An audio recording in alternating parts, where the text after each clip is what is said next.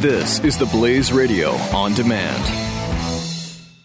The experts at web.com want to build your business a successful website for free, just like we did for these current web.com customers. We've used and, and looked at other website designers, but there's nobody better than web.com. Web.com can build your website in as little as seven days free. Plus, we'll promote it on all the major search engines like Google, Yahoo, and Bing. If after 30 days you're happy, we'll continue to provide promotion, hosting, support, and maintenance, all for one low monthly fee.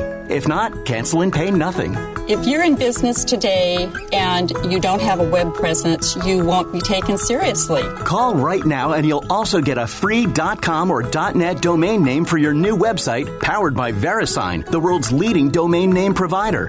Call 800-490-1099 or go to web.com slash radio. That's 800-490-1099. No upfront charge for site build, after which ongoing fees apply. Rights to site are relinquished when canceled. Domain included during active service, after which fees apply. And now, the Blaze Radio Network presents 40 Acres and a Fool. Here's your host, Cam Edwards.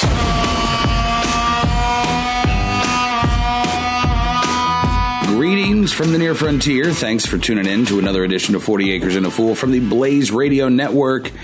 Cam Edwards, Miss E at the kitchen table. Sorry we took a week off, but uh, life got in the way. Hope everything is uh, going well in your world. It is a post election world. This is a, uh, a little bit happier of a podcast, I think, than it would have been had Hillary Clinton won. For us, anyway. we, would have, we would have a lot more prepper t- tips this week. yeah. Had Hillary Clinton won. yeah, I think so. Although, I, every, I don't think she would have been able to do what she wanted to do. I mean, it's not like the president can run in and do whatever they want to do. It has to go through a lot of people first. So yeah, okay, but for so for instance, there was a piece today I saw. Uh, I think it was at Guns.com.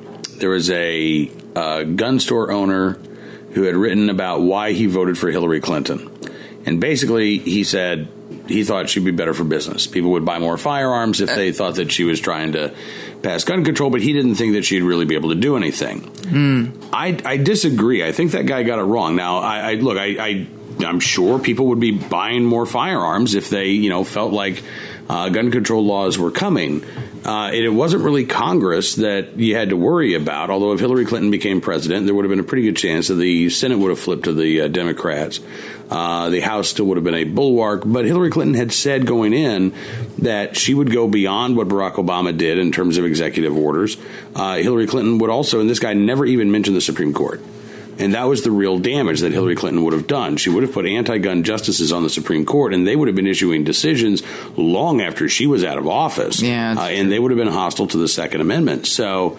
I, I, I, the guy wrote under a pseudonym. Uh, I would love to invite him on the show to uh, to talk about uh, his vote and his reasoning behind it because uh, I got to say I that was not my vote uh, on election day, uh, and that was not my reasoning on election day. I kind of just laid out my reasoning. Uh, the Supreme Court was a a huge issue, the most important issue uh, for me. But honestly, I also felt like um, if Hillary Clinton got elected, there was she was she was untouchable right? Democrats uh, would not have done anything had, uh, no matter the amount of wrongdoing uh, that might have been uncovered. No, she would have been pardoned on her way in by the guy on the, on his way out.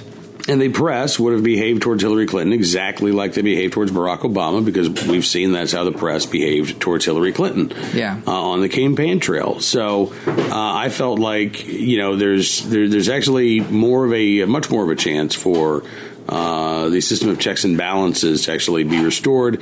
The press is look, they're they're going overboard, and they're going to go overboard trying to destroy Donald Trump. Uh, but apparently, that's the option that we have right now. We can get a, a press corps that is obsequious and sucks up to the president in charge, or we can get one uh, that uh, you know investigates the president and uh, you know tries to find scandal everywhere. And I, I I'm not sure that uh, the American people are well served by either, but I guess I'll go with door number two if I have to pick the two options. Yeah, I think I'd rather have them reporting on what was actually going on than hiding everything.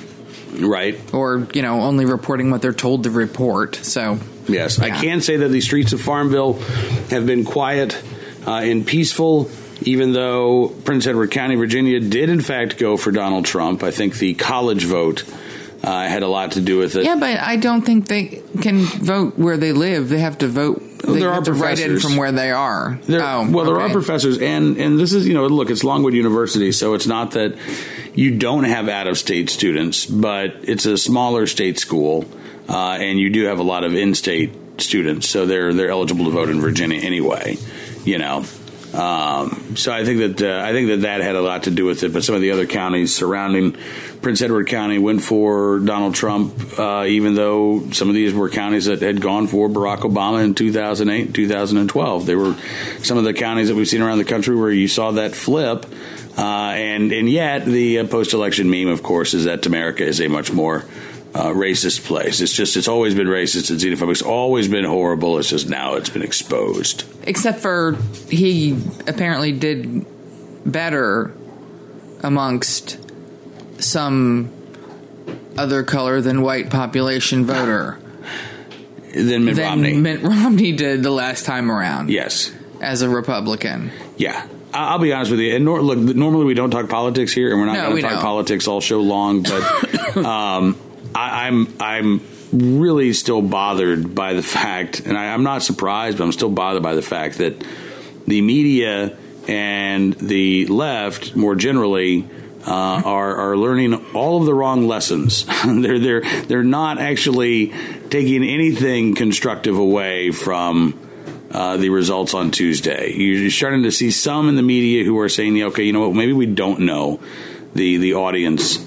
Uh, who actually watches us, uh, uh, right? But I've yet to see somebody say that the answer is to have more ideological diversity in the newsroom. I've yet to see anybody say, you know what, we are cloistered and we're in a bubble, and the only people that we talk to are people who agree with us, and our newsroom needs to be a little bit more diverse. We need to have people that we don't agree with who are who are working beside us, so that we can get a different opinion. But wait, wouldn't that be actual reporting on the news? It would lead to more of that, yes. I would think. Um, so anyway, I just had to uh, vent just a little bit. there you go. Meanwhile, I'm going to vent. That, Yes. That bleeping puppy that we got for you. Yes, the noise that you hear in the background now is the bleeping puppy chewing on a chewing bone. on a bone. Booker, the almost seven month old eating machine. Not only has he eaten through like four shoes that Ate one of my shirts. ate a shirt. Uh, he ate that baby sweater. He ate one of the chemo caps I had knitted from like a yarn club that I belong to, the Mean Girls Yarn Club.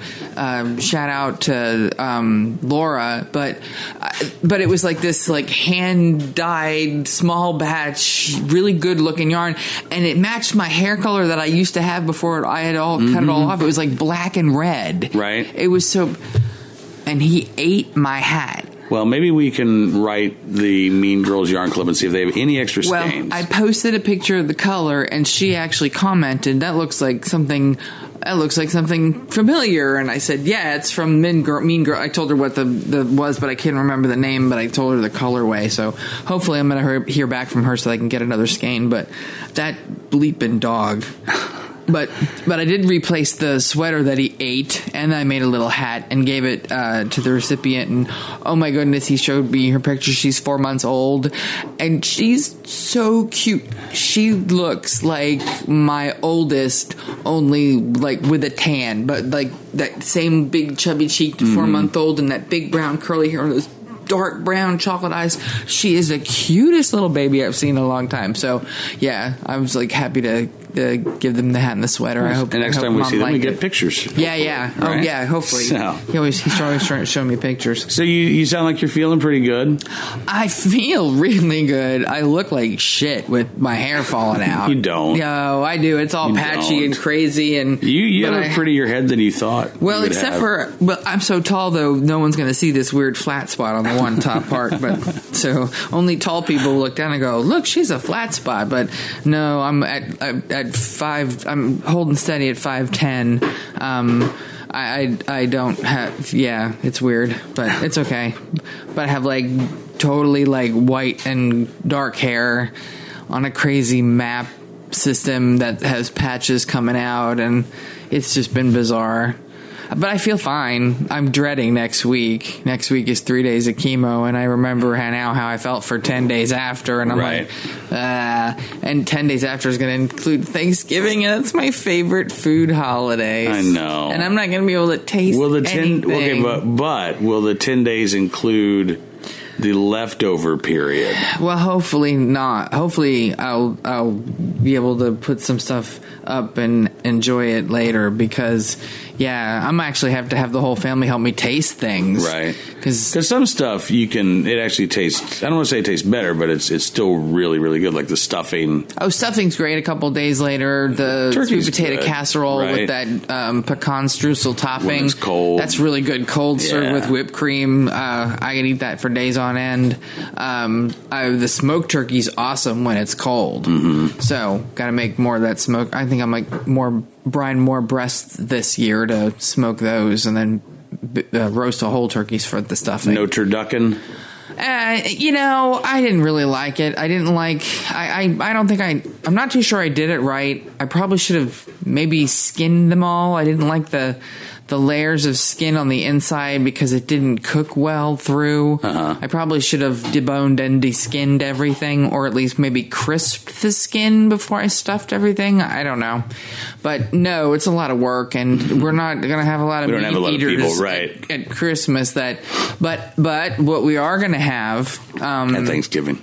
or Thanksgiving, uh, what we are going to have is the normal uh, stuffing, stuffed turkey, Mm-hmm. and all the side dishes, and is we have pumpkin in the freezer for pumpkin pie and stuff. So hopefully, I can get some things done before I feel like bleh. Well, I will be your. Uh, I'll be your sous chef. Thank you. And then the kid, the youngest kid in the family, always makes the cranberry sauce, and that can be done several days in advance. Right. So, um, yes. Well, just another final thought was since my mom's coming for Thanksgiving, Yes. I'm totally gonna have to make like little mincemeat pies or something because she and I both like mincemeat pie. I think we're the only people who like I mincemeat. like mincemeat pies. okay, so we'll make little pocket mincemeat pies, I like pretty much any dessert that you make that does not have coconut in it. and yet you do like one dessert I make that has coconut in it, and you will eat it.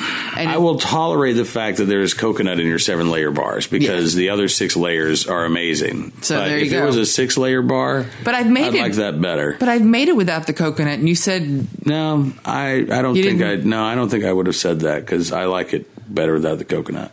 Okay, okay. I've actually made a few without the coconut, you said I, have it- I've eaten it. I've eaten them. All right. I've, I've eaten them. I don't need to eat them, so it's okay. That's good. It's kind of like the cam stay away because you're fat dessert. no, the no, house. calories don't count around. I was the, the gone for three days. I come in tonight and there's a the just a cake dish with brownies. Oh, and the best brownies in the world. Oh yeah, uh, uh, kid number three came home from school yesterday and asked if I would bake brownies, and I was like, "Yeah, sure, I got all the things." So we baked brownies, or I baked brownies. and now they're all gone. they are all gone, and I will have to bake more brownies tomorrow. So All right, well, we are not all gone, but we do need to step away for just a minute or two. When we come back, love is in the air on the 40 acres here. We'll talk about that and more. We'll be right back right after this. okay. 40 Acres and a Fool with Cam Edwards on the Blaze Radio Network.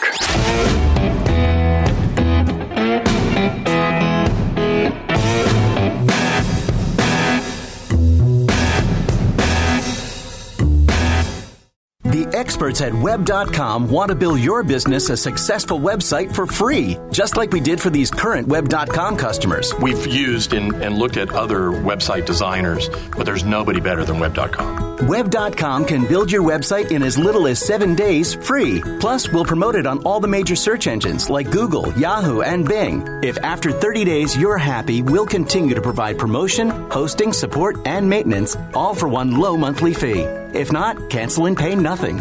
If you're in business today and you don't have a web presence, you won't be taken seriously. Call right now and you'll also get a free .com or .net domain name for your new website powered by VeriSign, the world's leading domain name provider. Call 800 490 1099 or go to web.com slash radio. That's 800 490 1099. No upfront charge for site build, after which ongoing fees apply. Rights to site are relinquished when canceled. Domain included during active service, after which fees apply. 40 Acres and a Fool with Cam Edwards returns now on the Blaze Radio Network. I thought that was a pretty good segue going into the commercial because love is in the air. You looked at me like you didn't know what the hell I was talking Well, about. Well, I was like, what, what, what are you going to reveal, Mister? Don't do that.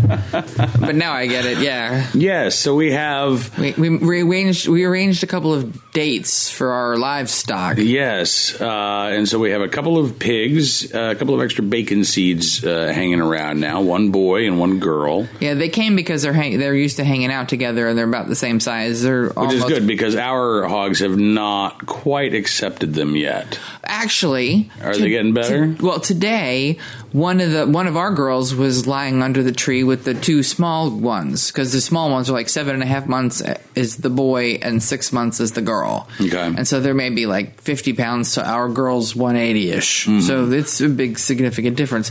Even though that boy got busy the first day he was here with our big girls, we're so we're expecting babies on this end. So this is the whole we're having the whole baby making uh, oven here. We're going to split the babies with our friend for seeds and stuff like that. But I think this time around, I really want to take one of the suckling pigs and do a little pig roast. Yeah. Cause yeah, cause you it's a lot easier to cook that evenly. Like when they get really Right, big, it's a lot huge, Yeah, right. So, but a and- but a suckling pig that'd be like you know. Sorry to Like- say this. It'd be like the veal of cows, but it'd be ours, so Mm-hmm. we know you know it's going to be all taken care of and stuff. So Yeah, that'll be good. And so, uh, so we've got two new pigs here temporarily. Uh, and we've decided to call them what Hamsel and Hamsel Griddle. and Griddle. uh, Griddle is the girl and Hamsel is the boy, and he's an Ossabaw. Ossabaw. Ossabaw. Asaba mix. Anyway, he's got polka dots. Um, and then that the girl is another as another Ossabaw, but they're not related. So as she gets older, I think our friend is hoping that she'll end up getting bred too, and we'll have a happy batch of pigs. But Okay. uh, but that that same friend had a uh, a buck goat, and Well, before we move on from the pigs, because I've been away for a few days Okay. here, are the younger ones are they still as skittish as they were towards humans? Because they're the like the, our pigs, they come over, they want to get scratched, they want to Yeah. get loved on. I and think these new arrivals, they're they run away. right because they're still little, and Right. because the big girls chase them away. So we probably should have to go in there as a team, Mm. like all of us go in with treats and stuff, so everybody gets a person. To interact with, Okay. Because when it's just you and I, then the big girls are like, "You stay away from our people," you know, Right. because they're really protective of us. They're like really giant dogs, and you can grunt, grunt, grunt at them, and they talk to you back. It's hilarious, But, they not the little they ones. They taste delicious. They still taste delicious. And the Ossabaw American Guinea Hog mix should be really tasty and delicious because Asabaos actually are ready faster than an American Guinea Hog and they're a little bit leaner, um, but they're not like overly huge, so they're not uh, unmanageable. Miss E is eyeing Booker, who appears to be. Is he eating something that he shouldn't? Another something he shouldn't be? well, I keep the feed bags for the livestock back there, and he's been known to, well, after you've taken him for walks, you see, oh look, he's gotten into the corn or he's gotten into the goat's food. Like you're like, gosh darn it, Booker, and he will. he's not fat at all. He's, That's- he's he's like that lean hunting dog look, mm-hmm. but but he is enormous. but he was climbing onto the bags, and he has also been known to pull books off the shelves and eat them too. He's pulled colored paper and art supplies off the shelf. He's he. I I'm hoping that once he hits he a year old, they're not teething. He's not going to be eating as much. Yeah. Otherwise, I'm gonna have to pull his teeth out of his head. So here's the first question of the week. Um, I know I would. do you have any good tips on how to uh, keep puppies from chewing things? The uh, Hmm. email address is 40acrefool at gmail.com because, uh, yeah, we're kind of at a loss. He ate right his now. bed. Like he I know. actually ripped a hole in the bed for them, and you can't spray boundary on the dog's bed. Like Right. you're, that's the place that you want them to And you go can't to. spray boundary on your clean clothes that are, No. you know, folded and just waiting to get and, or away. my chemo cap. Like Right. seriously, it was just on the couch on top of a knitting bag, and he climbed up on the couch and pulled it out like that baby sweater. He pulled it out of my bag.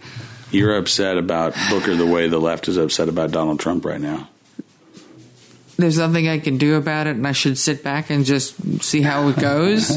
I I just start, you know, marching in front of his area, chanting, you know, no justice, no peace. no, I just have to remember when he's out, I can't leave my knitting out anywhere. Actually, that's- right now we got to remember when he's out, he just can't be unsupervised. yeah, that's it that's too. the- Like, no people. He has to be around a people at all times. exactly. so, so hogs uh, have we have two new hogs now, and the other part of the uh, the the farm date The interfarmal right, relations. was uh, our one of our goats are half Saanen, half Nigerian. Nigerian, uh, not dwarf Nigerian, just Nigerian. No, she's she's half Nigerian dwarf. That's Is she really? Yeah. she's huge compared to the Saanens are Nigerian big. dwarfs. Okay, huh? she's a little daddy and a big mama.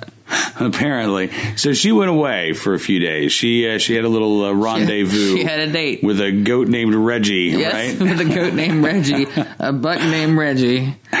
And she's back now. Yes. So apparently, she had a good time. Well, she she sh here she's the biggest goat. And she's the herd queen, so she's like, you know, hey, I'm first. She's at kinda bossy she's right. really bossy, and um, but where she went to hang out for about a week or so, maybe it was like a week, actually, yeah, about a week. Um, she was not the biggest, and her mom was one of the ones there, but I don't know if they remembered one another. But she tried to pull her same old bossy shit, and she got smacked down, and then she was like, okay, I'm just gonna hang out over here.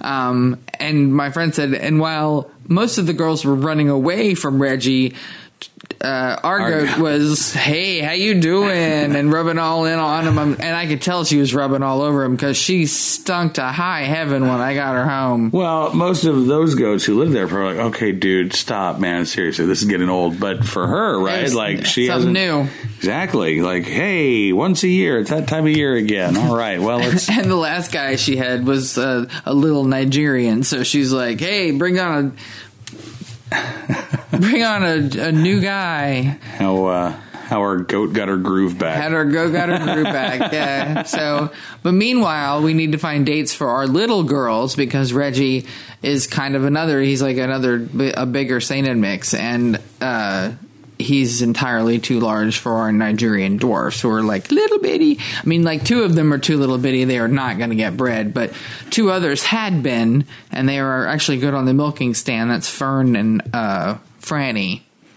Mm-hmm. So we need to get them boyfriends, Right. Or a boyfriend. They know they can have the same one. we don't judge, We know. not the goats. Oh, but so but that's normal. Like most places have their herd sire. They have their one dude who I does know. his job. You know, I, I do know that. It's okay, okay. Forty acres and a fool thing. The fool thing is kind of you know self-deprecating. It, it, you really are married to an imbecile. no, no, I know, no. But How does it? How does it work? How do the make go, babies? Tell me. And what do we do when we get them? We sell them as soon as possible. Yes. Then we just milk the goats for their yummy, much. yummy milk, and we make it into cheese and yogurt. And one of these days, I'll figure out how to make an aged cheese without screwing it up. Um, I think I'm just impatient. I don't. I'm not going to follow the directions as like close as most other people do, and with cheese, that's yeah, kind of can't be- problematic. You can't be impatient with cheese No. time. You know, like that And- nine month Gouda. Just, and I- you know- be nine months. And I've done the four month um, Monterey Jack, and I cracked it open. and It tasted like crap.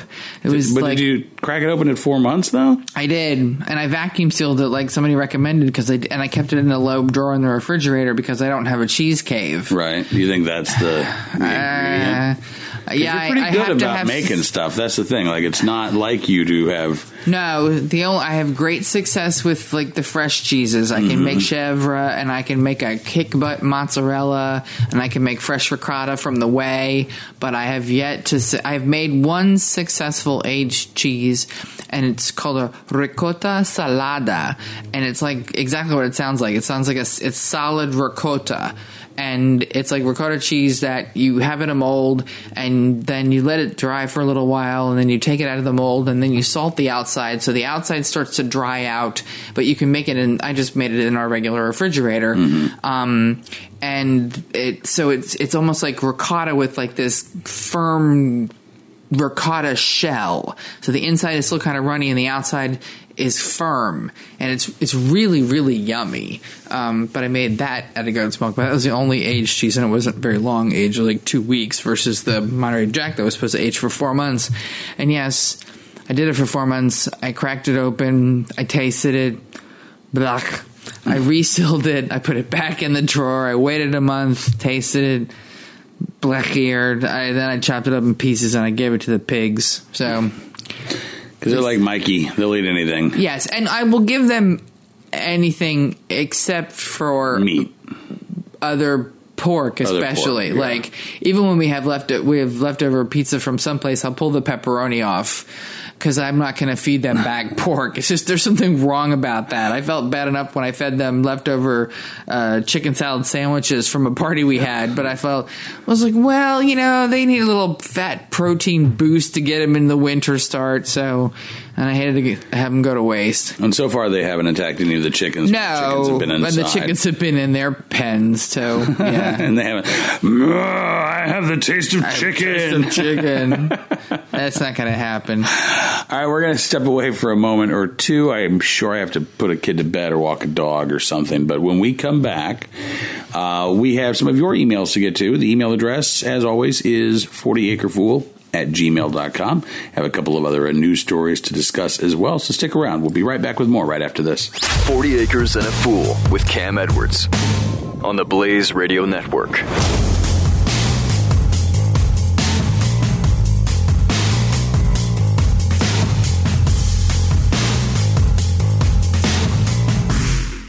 Stupid internet stuff. Huh, click here for free. Oh, I got a virus.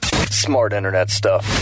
They might be deported ba- either back to Japan or back to Guam. Um, anybody see the failure of that clip? Anybody? Uh, uh, Professor Thompson here. Here, I'm pretty sure, based on my knowledge of geography, right, right, Guam is part of the United States. Yes, American territory. That's right. Guamanians are Americans. Ta-da! The Morning Blaze with Doc Thompson. Weekdays 6 to 9 a.m. Eastern on the Blaze Radio Network. 40 Acres and a Fool with Cam Edwards on the Blaze Radio Network.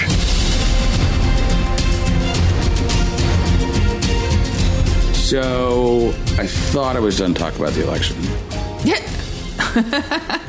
but I want to come back to something. Okay. Um, because one of the things that we've seen, you know, the media said is that it's it, again they just they've they've, they've decided to hate uh, the rest of the country, right? Like anybody who lives in a place like Farmville, Virginia.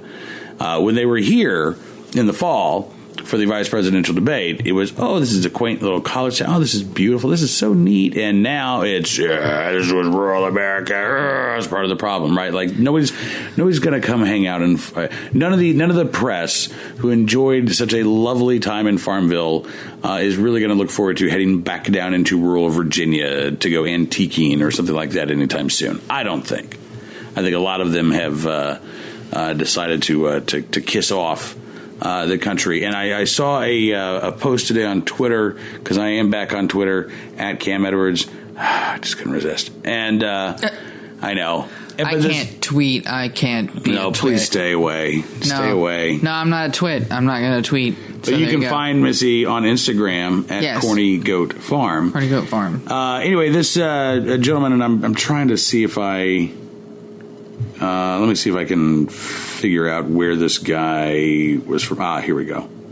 Um, P.W. Thornton, who uh, Patrick Thornton, Senior Director of User Experience and Strategy at CQ Roll Call, former head of product at Washingtonian uh, Coffee and Scotch Fan on uh, Twitter, and he had a, uh big rant uh, right after the election about uh, how he grew up in the upper Midwest and the Midwest, uh, you, you know, like uh, Minnesota, North Dakota, Wisconsin, right? Uh, and how the the people there, and he kind of just talked about, you know, just rural America generally being backwards and insular. Uh, and he says, you know, I, I've Not lived in, necessarily anymore. well, We no, and he- that's the the, that's the thing. I mean, and he, he's you know he says now he's like I, I've learned from uh, I've lived in urban, suburban, and rural areas in five states, and I do have more understanding about things.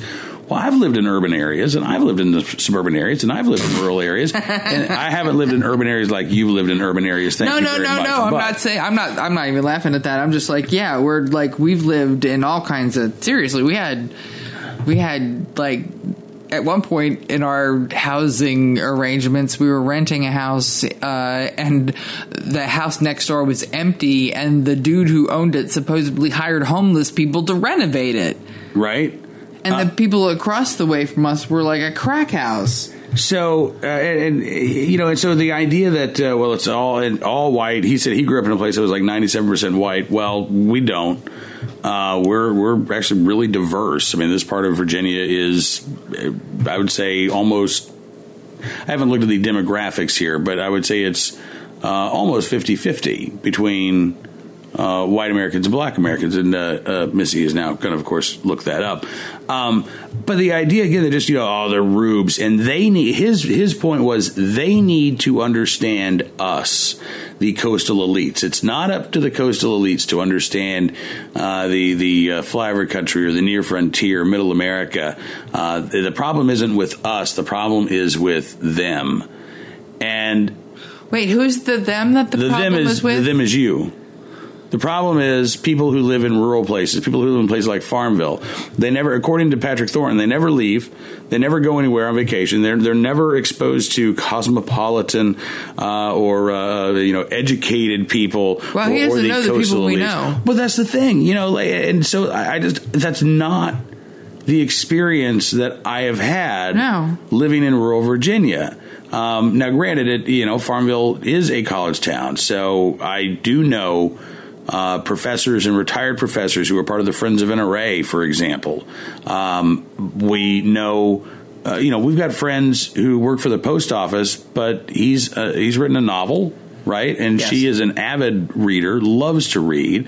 Uh, they've got, I think they have as many kids as we do, right? They have five kids, four, they have four. uh, four kids. Um, still, when they're all almost double- together, it seems like It there's a lot does. that It more. does that, seem like there's a that lot. many more. you know, we know. I, I, I mean, we know a, a bunch of really, really interesting people. We live in a place that is so diverse that within, you know, 20 miles, you can find, and I'm not kidding you, you can find a yoga commune that's been around since the 1970s. You can find uh, Amish communities because uh, I've been now stuck behind a horse and buggy twice. And they the- have the signs up. They have like the, signs have been up for the, past few months, but, But I, I told you about it, and you hadn't seen it, and then there's been more since then. But there's Ah. like the warning sign signs, Okay. like the little the horse and buggy warning signs. Like people in New Jersey know these. If you go out to like hunt out um, uh, uh, antiques Mm-hmm. out in Reading, you're going to come across those. Although there's a place in Okay, you're distracting me from my point. My area, this area that we live in, we've got the yoga commune, we've got Amish people, we have Baptists, we have Methodists, we have uh, AME churches, we have atheists, we have tattooed, pierced individuals, we have people who are, you know, total old school redneck. I mean, and everybody gets along yes, we do. right? Yeah. It's a community, and this is. so I feel bad that Patrick Thornton didn't experience that where he grew up. Uh, but okay, so uh, county make up around sixty percent white, thirty five percent black.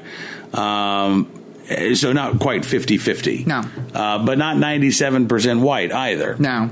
And so it just, you know, it has really bothered me over the past couple of days to see that just, I, I think it's just cheap and easy excuse making. And it, it it's designed to make uh, the people who are really, really bothered and they could not have imagined this election result on Tuesday. It's designed to to ease and soothe their conscience. The problem's not with you. The problem's not, you know, with with the uh, the, the talking heads, with the commentary, and it's not with the thought leaders. You all are fine.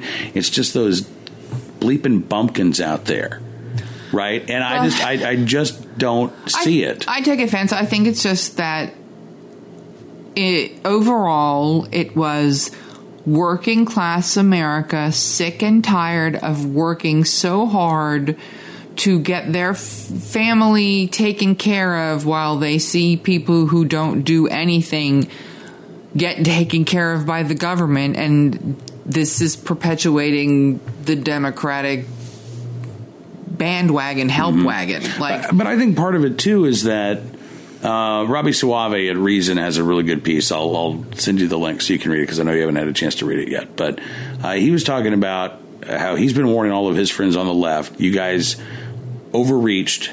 And you overreached, you know, socially. You pushed in places where people didn't want to be pushed. And you know what? There are. His point was, I think the example that he used. He's like, look, he's like, I'm under. I'm a libertarian under 30. I don't have a problem with gender neutral pronouns.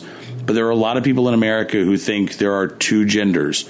And you come in and you start telling people, you know what, you're wrong and your life has to change and it doesn't matter what you think. And think about all of the areas where we have seen that. Yeah. You know, it's way you are not allowed to live your life because you have people who don't live near you, who don't want to live near you, they don't want to have anything to do with you other than to tell you what you have to think and what you have to say and what you have to do. And you know what? That doesn't work.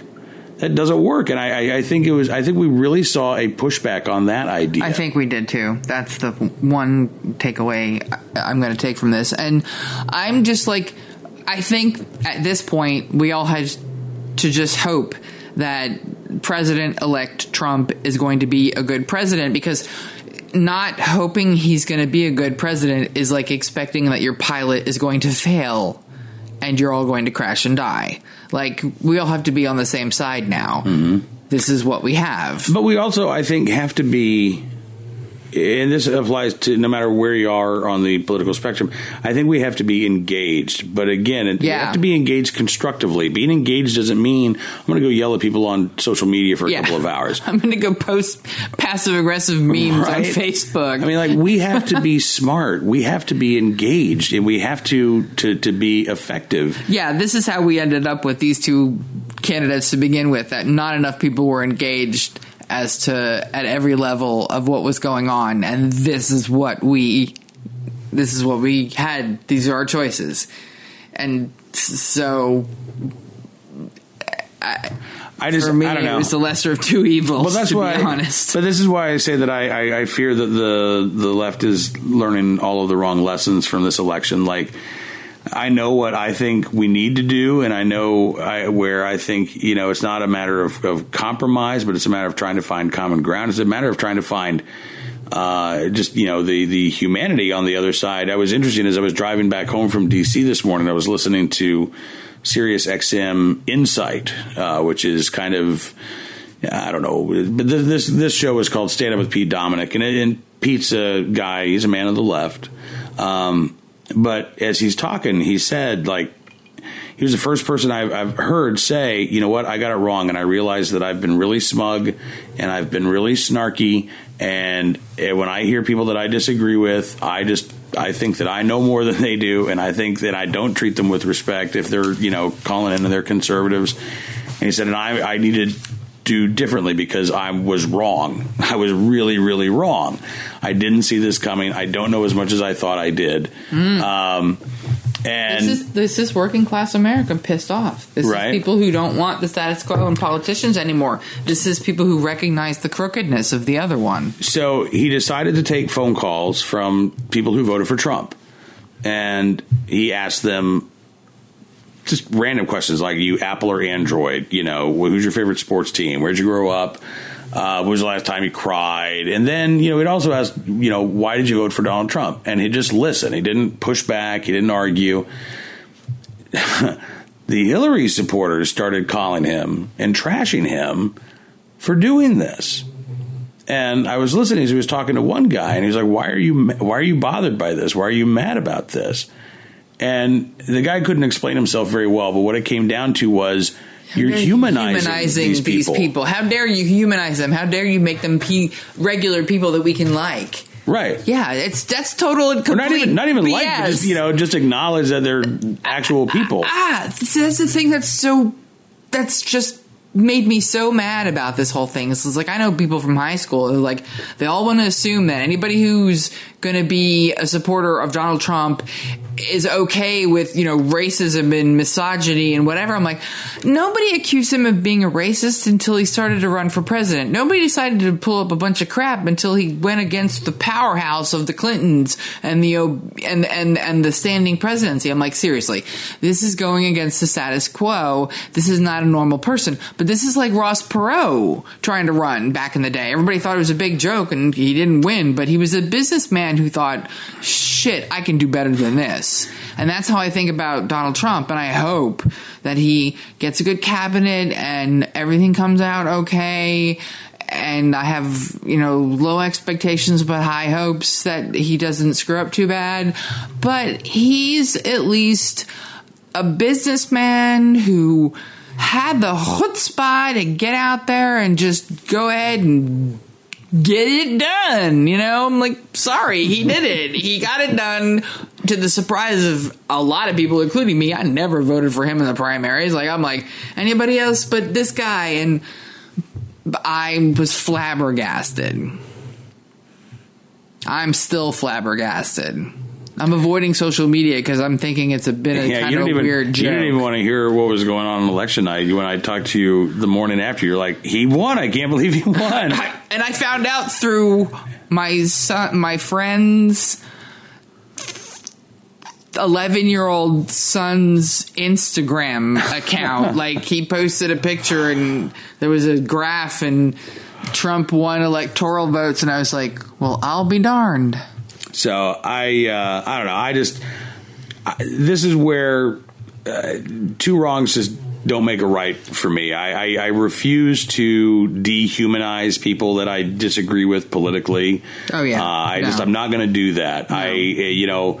I, I, there are some other issues where it's like, you know, listen, you're going to have to deal with the fact that you lost an election. There are consequences. Conservatives and Republicans certainly felt that way from 2008 to 2016. Yes. Uh, and we were told by the president at the time that you lost. Get over it. Right. I won. And, that's kind of how we feel now. You Right. lost. But- Get over it. You're but at the same time, I can remember what it felt like to be there on election night and to know that you know Barack Obama had gotten elected president, and oh crap, there's a guy who wanted to ban handguns uh, and you know was a really really strong uh, gun control supporter and what did that mean for my second amendment rights? And i remember the concern and i remember the the sort of shock that this had actually wasn't a shock because i the, the polls all kind of indicated that obama was going to win but it was there was i remember feeling uh-oh and and and and so i have some empathy for the uh, folks who weren't prepared by the media uh, to, to to ponder the possibility that Donald Trump was going to win, Republicans were going to take the Senate, they were going to keep the House. That doesn't mean we're all going to strap on our guns and start shooting up the place. By the way, No, it doesn't. Um, I, well, and again, you didn't.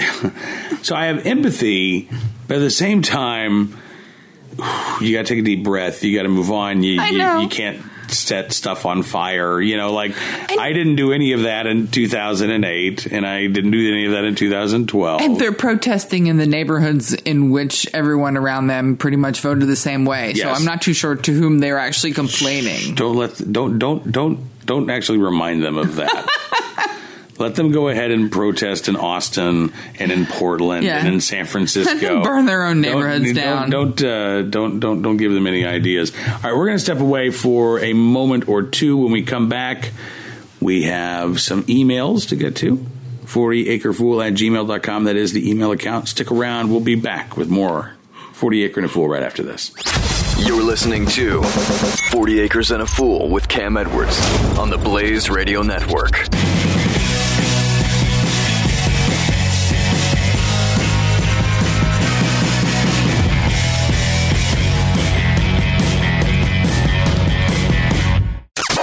Don't miss Pat and Stu. The people who or fans who like the show of it all, to me, he just tries to take songs and make them into little mini horror movies.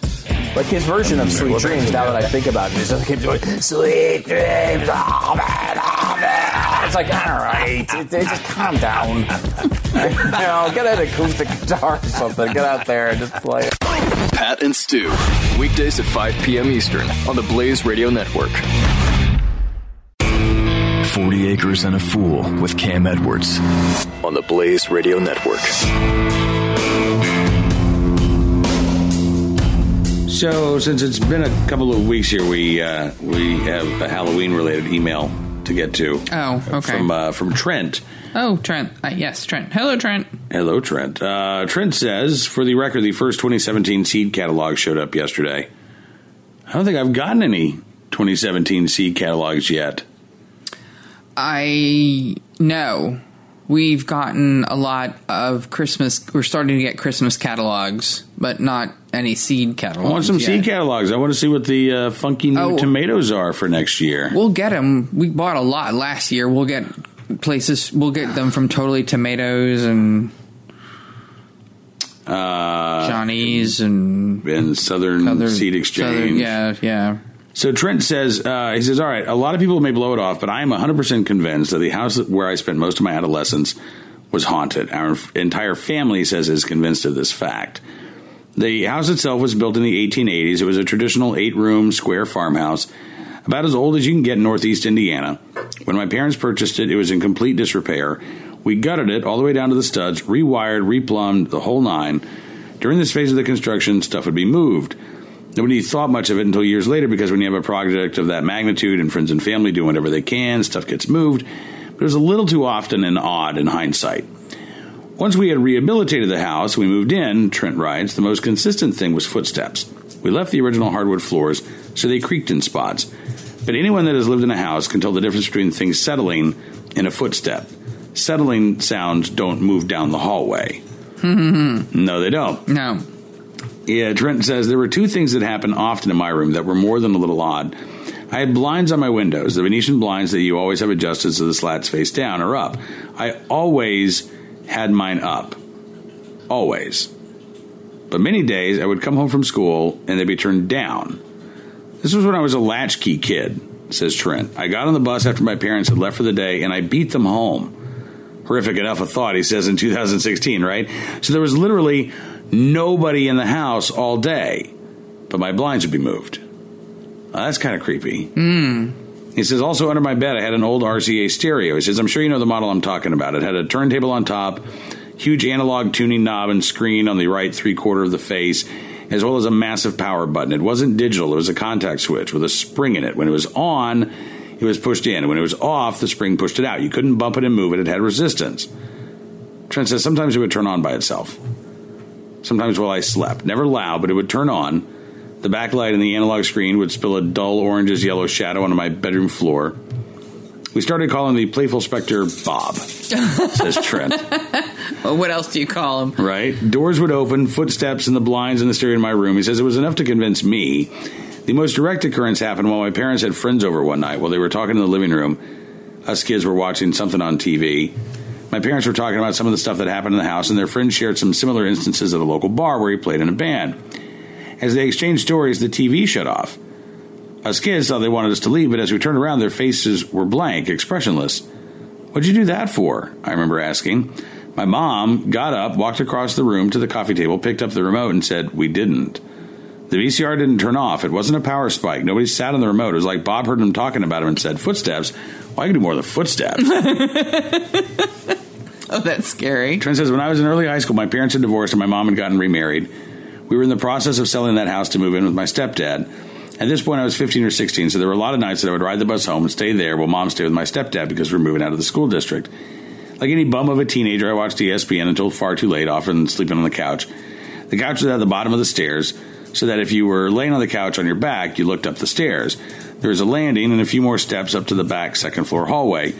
With much of the house empty from us moving that day, I laid on the couch one night at the edge of sleep when footsteps jarred me awake. Historically, the steps were between the upstairs rooms, only upstairs. I lay on the couch and I listened. It was Bob. Nothing new until the steps descended the stairs. Trent writes, Cam, I kid you not, I remember it as clearly as if it happened yesterday. You know what old wooden stairs sound like. You know when someone is using them. Bob came down the stairs to the landing. This was new. I had never heard the steps on the stairs. I laid on the couch, staring up at the landing, moonlight filtering through the circle. uh, through the uh, circle window in the landing wall. Trent says, I just knew that someone was looking at me. Bob was standing on the landing. He was looking down at me, laying on the couch. Good night, Bob, I managed to say. After a few steps, after a few seconds, rather, the footsteps ascended the stairs and faded into the night. This happened two more times before we moved out, Trent writes. Each time I bid Bob a good night. The last night I stayed in the house, I told him that we were moving. Trent says, I cannot begin to explain why, but I'm 100% confident that something from the past took up residence in that house. Not malicious or bothersome, but certainly present. Just bothersome. Bothersome. There you go. And Trent. That's uh, crazy. yeah. Oh, scary. We had the ghost in our house in Massachusetts when I was a kid, but he only showed up apparently a couple of nights in a row. That was it? Well, it wasn't really it. Like Oh. he showed up at like my mom's door and my bedroom door and some place in the hallway and like Mm. he it's, we had a medium come to the house and it looked it was like he came to warn the family. He was apparently knew the family that was lived there before us Uh-huh. and he wanted to warn them about the the daughter who was in the bedroom that I had and she got hit by a truck. Oh, dear. Right? So Wow. that's the story that I heard. Well, Trent says, uh, Missy, keep kicking ass. You're awesome. Yeah. You well. You F do well cancer. too, Trent. Thank and you, uh, by the way, I have not liked this because I missed it on Instagram, but uh, congratulations Just don't Uh, name him Bob. on Instagram, Trent. You might have taken solace in that. No matter what else happened in 2016, at least Trent Marsh wasn't raising children. Well, says Trent, congratulations. Isn't that a cute announcement, though? That's great. Passport uh, application and uh, the two passports. That's awesome. Congratulations, Trent. I'm really excited for you. You got to let us know the baby colors, right? Oh yeah, because you got to get a blanket out of this one. Exactly. Uh, and Jeff writing in as well. Hello from a shaved head, says Jeff. Uh, he Jeff says, first off, I'm glad to hear Missy's doing well since I shaved my head last month. Fall here in central New York turned to a fast taste of winter, 20s to 30s in the morning. Oh, dude, your head must be cold because my neck is freezing. Yeah, it is. Uh, yeah, it gets it gets cold there in the winter. I'm sorry, baby, you, but you got you got you, you get some options here for your headwear. Well, yeah, I've got hats and wigs, and uh, I just feel like I'm empathetic now towards your coldness for your skull because it got really cold while you were away this week, and I had to go outside to take the dogs out, and I put my hat on, and I'm like, "Ooh, my neck is really cold," because I was used to my hair keeping my neck No, warm. no more will you give me grief for having my hat on. No, and I think I'm gonna make myself more scarves to go with the hats what I'm knitting. Jeff says, uh, second, where did the podcast go? I uh, went to the usual blaze.com radio, no 40 acres and a fool there. We're, we're still there. We didn't have a podcast last week. You're lazy and Jeff, busy. But, uh, yeah, more busy than lazy. yeah. One of these days I'll get to be lazy. Like maybe around Christmas we'll be lazy and we'll take a week or two off. And but, you've been uh, busy, and I've been mm, bleh. so yeah. And the next week is uh, three days. my- It's the next round of chemo. It's second round out of four, and it's three days out of twelve. So I'm going to be halfway finished. Um, but I'm going to probably feel kind of craptastic. So Yeah. So well, I will pick up the slack when Missy is not uh, feeling up to it. But uh, I appreciate all the prayers, Jeff, and keep your head warm. Keep your head covered. oh yeah, always. Even when your dog eats your hat. Even when you that's that's like a country song. Keep your head covered, even when your, dog, eats, your, hat. All right. Well, I'll I suppose play that song backwards. Maybe I'll get my hat back. that's good advice. Like uh, like like live a little, learn a lot, be safe, have fun. Right. Well, I always grew up with the. I, I was a kid. I, I was trying to segue to a good night. Oh, I was going to do a no, no, no. I was going to do a good night too, but I was just going to say like when I was a kid growing up, like I always had ear infection, so I was always made to wear a hat anyway to keep my head warm and keep my ears covered. Now I really appreciate a hat to keep my bald head warm because my hair kept my head warm a lot more than I thought it did. That's all I was going with. Okay. Was that a segue to good night? Yeah, it was a wrap up. That's Gracie That was a saying wrap up. good night, Gracie. All right. Well, good night, Grace. Thank you again for uh, joining us here on another edition of 40 Acres and a Fool. We will see you soon. Have a fantastic week and uh, look forward to doing this again with you before long. 40 Acres and a Fool with Cam Edwards on the Blaze Radio Network.